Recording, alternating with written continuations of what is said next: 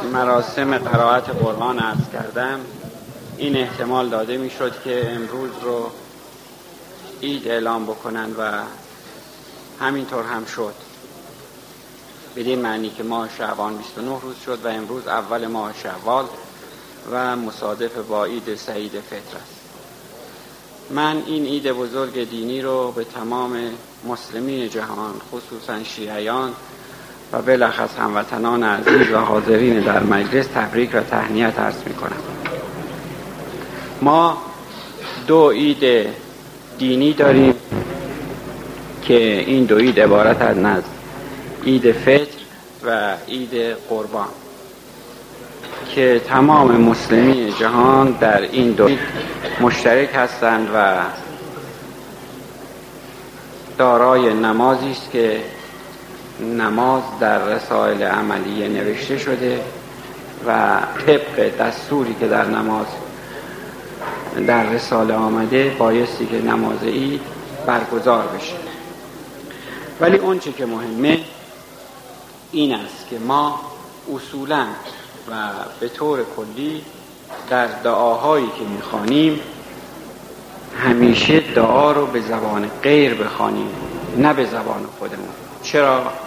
چون همونطور که باز دیروز عرض کردم ما در حدیث داریم که اگر به زبان غیر یعنی من برای شما دعا کنم این دعا احتمال قبولیش در درگاه خداوند متعال خیلی زیادتر از اون هست که خود شخص دعا کنه چرا؟ به دلیل اینکه من به زبان خودم برای شما گناه نکردم ولی برای خودم گناه کردم و با زبان گناهکار خودم دعای من رو خداوند نمیپذیره. و اگر هم احتمال پذیرشش باشه خیلی کم هست ولی چون به زبان خودم برای شما گناه نکردم دعای من در مورد شما امکان استجابتش زیادتر است. و اصولا اون چرا که ما در طول زندگی خودمون و یا به عبارت دیگر در شبانه روز انجام می دهیم بایستی طوری باشه که حالت عبادت داشته باشه و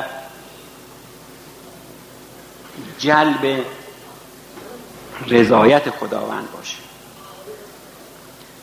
روز یکی از فرایزی است که سالی یک ماه مسلمین در تمام فرق مختلف بایستی که این فریزه رو همانند نماز که در طول عمر و در طول سال بایستی انجام بدن این فریزه واجب فریزه رو هم بایستی که انجام بدن و طبق شرایطی که در رسائل عملیه نوشته شده مفتراتی داره که بایستی از اون مفترات خودداری کرد و در موقع خاصی غذا خورد و در موقع خاصی افتار کرد و روزه رو به طور کلی به سه قسمت تقسیم کردن. یعنی سه نوع روزه قائل شدن. یکی روزه عام. یعنی همون روزه ای که به طور عادی گرفته میشه و شخص از مفترات روزه اون چیزهایی که روزه رو باطل می‌کنه و در رسائل نوشته شده خودداری می‌کنه امساک می‌کنه. خوردن و آشامیدن و اصولا هشت چیز هست مفترات روزه. قبار قلیز سر زیر آب کردن و غیر ذالک این روزه است که روزه عادی گفته میشه. نوع دوم روزه روزه خاصه. روزه خاص آن است که علاوه بر این که نوع اول رو انسان رعایت می‌کنه و مفترات روزه رو انجام میده و سعی می‌کنه که مفترا از مفترات روزه پرهیز کنه بقیه چیزهایی هم که در مفترات روزه نوشته نشده از انجام آنها خودداری می‌کنه. یعنی چه؟ یعنی این که وقتی که ما روزه هستیم سعی کنیم دست و زبان و چشم و گوش و همه اعضای بدن ما روزدار باشه. چشممون به قصد سوء به زن نامحرم نیفته. زبانمون غیبت نکنه. گوشمون همینطور. و هر یک از اعضای بدن که به نحوی از آنها می‌تواند یک فعل حرام رو انجام بده. حال ارادی یا غیر ارادی که البته اگر غیر ارادی باشه اونقدر اهمیتش در مقابل ارادی مهم نیست. نوع سوم روزه خاص و خاص هست. روزه است که در این روزه خداوند ما رو به زیافت الله خودش دعوت می‌کنه. در اینجاست که حدیث قدسی داریم که خداوند میفرماید از سومولی و انا اجزابه. شخص روزدار متعلق به من است و من پاداش اون هستم. یعنی شخصی که بتواند سه مرحله روزه رو پشت سر بگذاره و تمام اونها رو به نحو احسن انجام بده خداوند میزبانی او رو می‌کنه و او رو در زیافت الله خودش دعوت می‌کنه. در زیافت خودش دعوت می‌کنه. و چه بهتر از این که میزبانی داشته باشه انسان که این میزبان خداوند متعال باشه. ولی این در شرایطی است که انسان قلب و زبان قلب و تمام اعضای قلب همه روزدار باشند. بدین معنی که همونطور که عرفا معتقد هستند که زبان دل همیشه بایستی که ذاکر نام او باشه چشم دل بیننده نام او باشه علاوه بر مراحل اول و دوم مراحل سوم هم که بیننده و نویسنده و گوینده نام خدا هست بایستی که در ایام روزه و در طول مدت روز این مسئله را رعایت کنه و از یاد خدا به عبارت دیگر قافل نباشه. و باز توضیح دیگر این را عرض کنم که روزه تنها به خوردن و به نخوردن و آشامیدن نیست. روزه آن است که انسان تمام اعضای بدن خودش رو روزه دار بکنه. و این روزه یک فواید ظاهری داره و یک فواید باطنی. فواید ظاهری اون چیز فواید ظاهری اون آن است که انسان بدنش رو در مقابل یک سال تمام که همانند یک کارخانه و یک دستگاهی به طور اتوماتیک کار کرده غذا خورده و در موقع معین صبحانه در وقت مشخصی نهار و در موقع تعیین شده شام رو خورده. این بعد از یازده ماه احتیاج به یک استراحت داره. همونطور که شما می‌بینید چه در کارخانجات چه در مورد انسان ها هر انسانی در هر جایی که کار می‌کنه یک ماه از سال رو به او استراحت میدن برای اینکه بره و خودش رو آماده بکنه برای کار بهتر و آمادگی بهتر برای شروع زندگی بهتر مسئله فایده ظاهری روزه هم همین مطلب هست یعنی چه؟ یعنی اینکه خداوند فرموده یک ماه از سال رو روزه بگیری که اعضای بدن آمادگی این رو پیدا بکنه که بعد از یک ماه بتواند مجددا فعالیت خودش رو با تحرک بیشتر با نشاط بیشتر و با سلامت بهتر ادامه بده.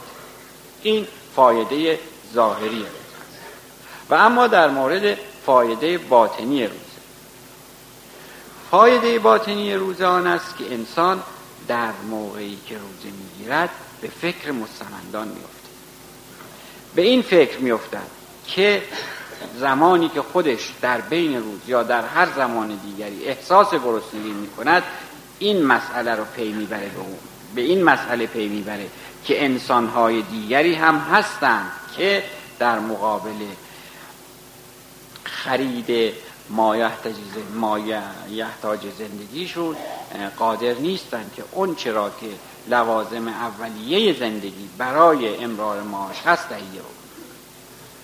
طبیعتا انسان وقتی به این فکر بیفته در همسایگی خودش در جای دیگری یا در هر محلی که سراغ داره به سراغ اونها میره و همون کاری که مولای ما آقای ما علی علیه السلام می‌کرد از افتار خودش به اون شخص مستحق یا اشخاص مستحق اطعام می‌کرد. و به همین دلیل است که من اینجا به عنوان جمله معترضه عرض می‌کنم که فطریه رو هم هر کدوم از آقایان در هر محلی که واقعا تشخیص می‌دید که اونها احتیاج دارن خودتون وکیل هستید که به اون اشخاص مستحق تقسیم کنید و به اونها تقدیم کنید. البته به طوری که حفظ آبرو و شخصیت اونها بشه. در ملع عام نباشه چون هم اجر شما رو کم می‌کنه و هم به آبروی طرف لطمه می‌زنه.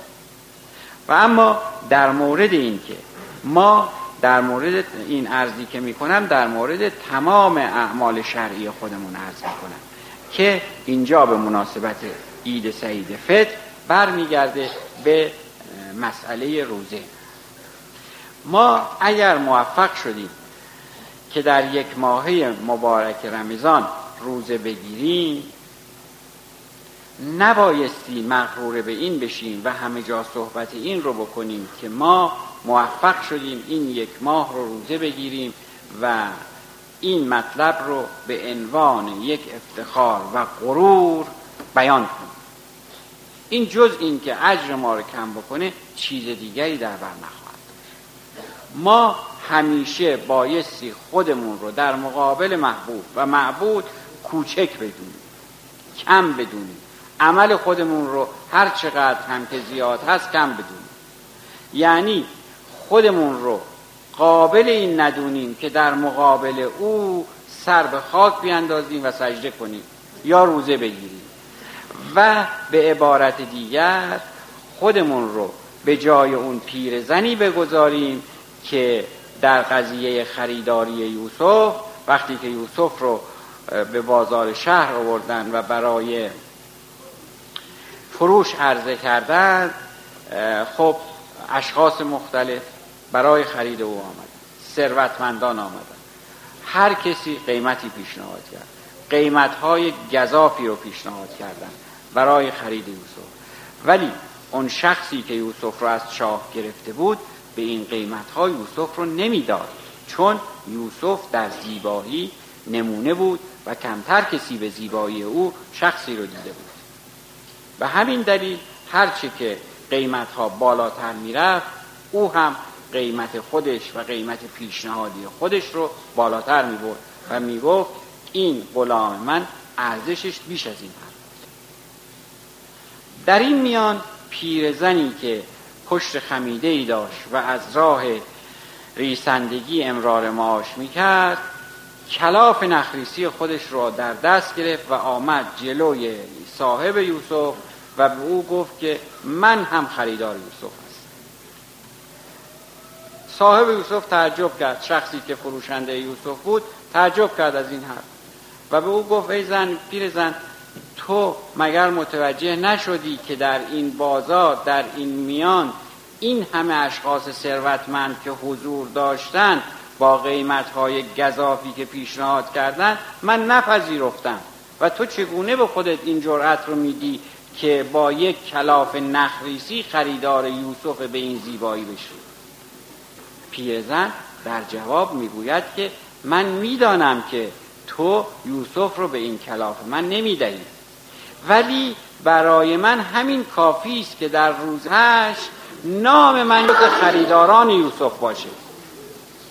نام من جز خریداران یوسف باشه. همین برای من کافیه. حالا ما هم ناممون جزء کسی باشه که عبادت او رو کردیم ولی به زبان نیاریم همین از نظر ما کافی خواهد.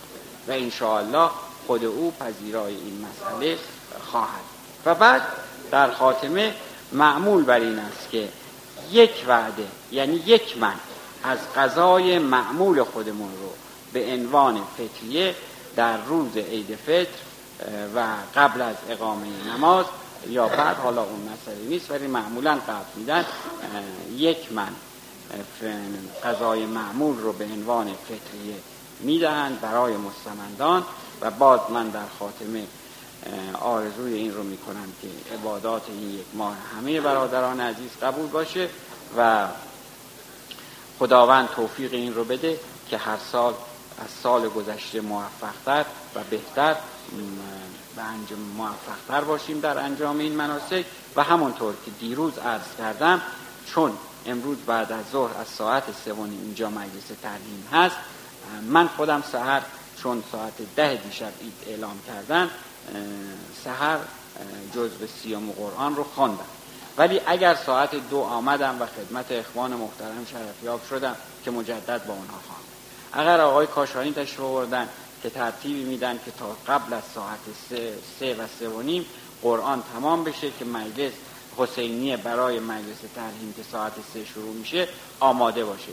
ولی به هر تقدیر آقایون چه در منزل و چه در حسینیه جزء سیام که مربوط به امروز باید می‌شد که ما اول ماه شوال هست تموم کنند که این کار مهم هم که اتمام یک دوره قرآن در ماه مبارک رمضان هست به خوبی تمام شده باشه. انشاءالله این عید به همه مبارک باشه و با طول عمر و سلامتی موفق به کلیه اعمال و انجام آداب مذهبی خودمون بشیم. چون توجه به این مسئله داشته باشید که به ما فقرا بیش از بقیه توجه دارن و از ما بیش از بقیه انتظار دارن و حق هم دارن. و ما بایستی سعی کنیم که انتظاراتی رو که از ما در راه شریعت مقدس اسلام دارد برآورده کنیم. ان الله تعالی. و سلام.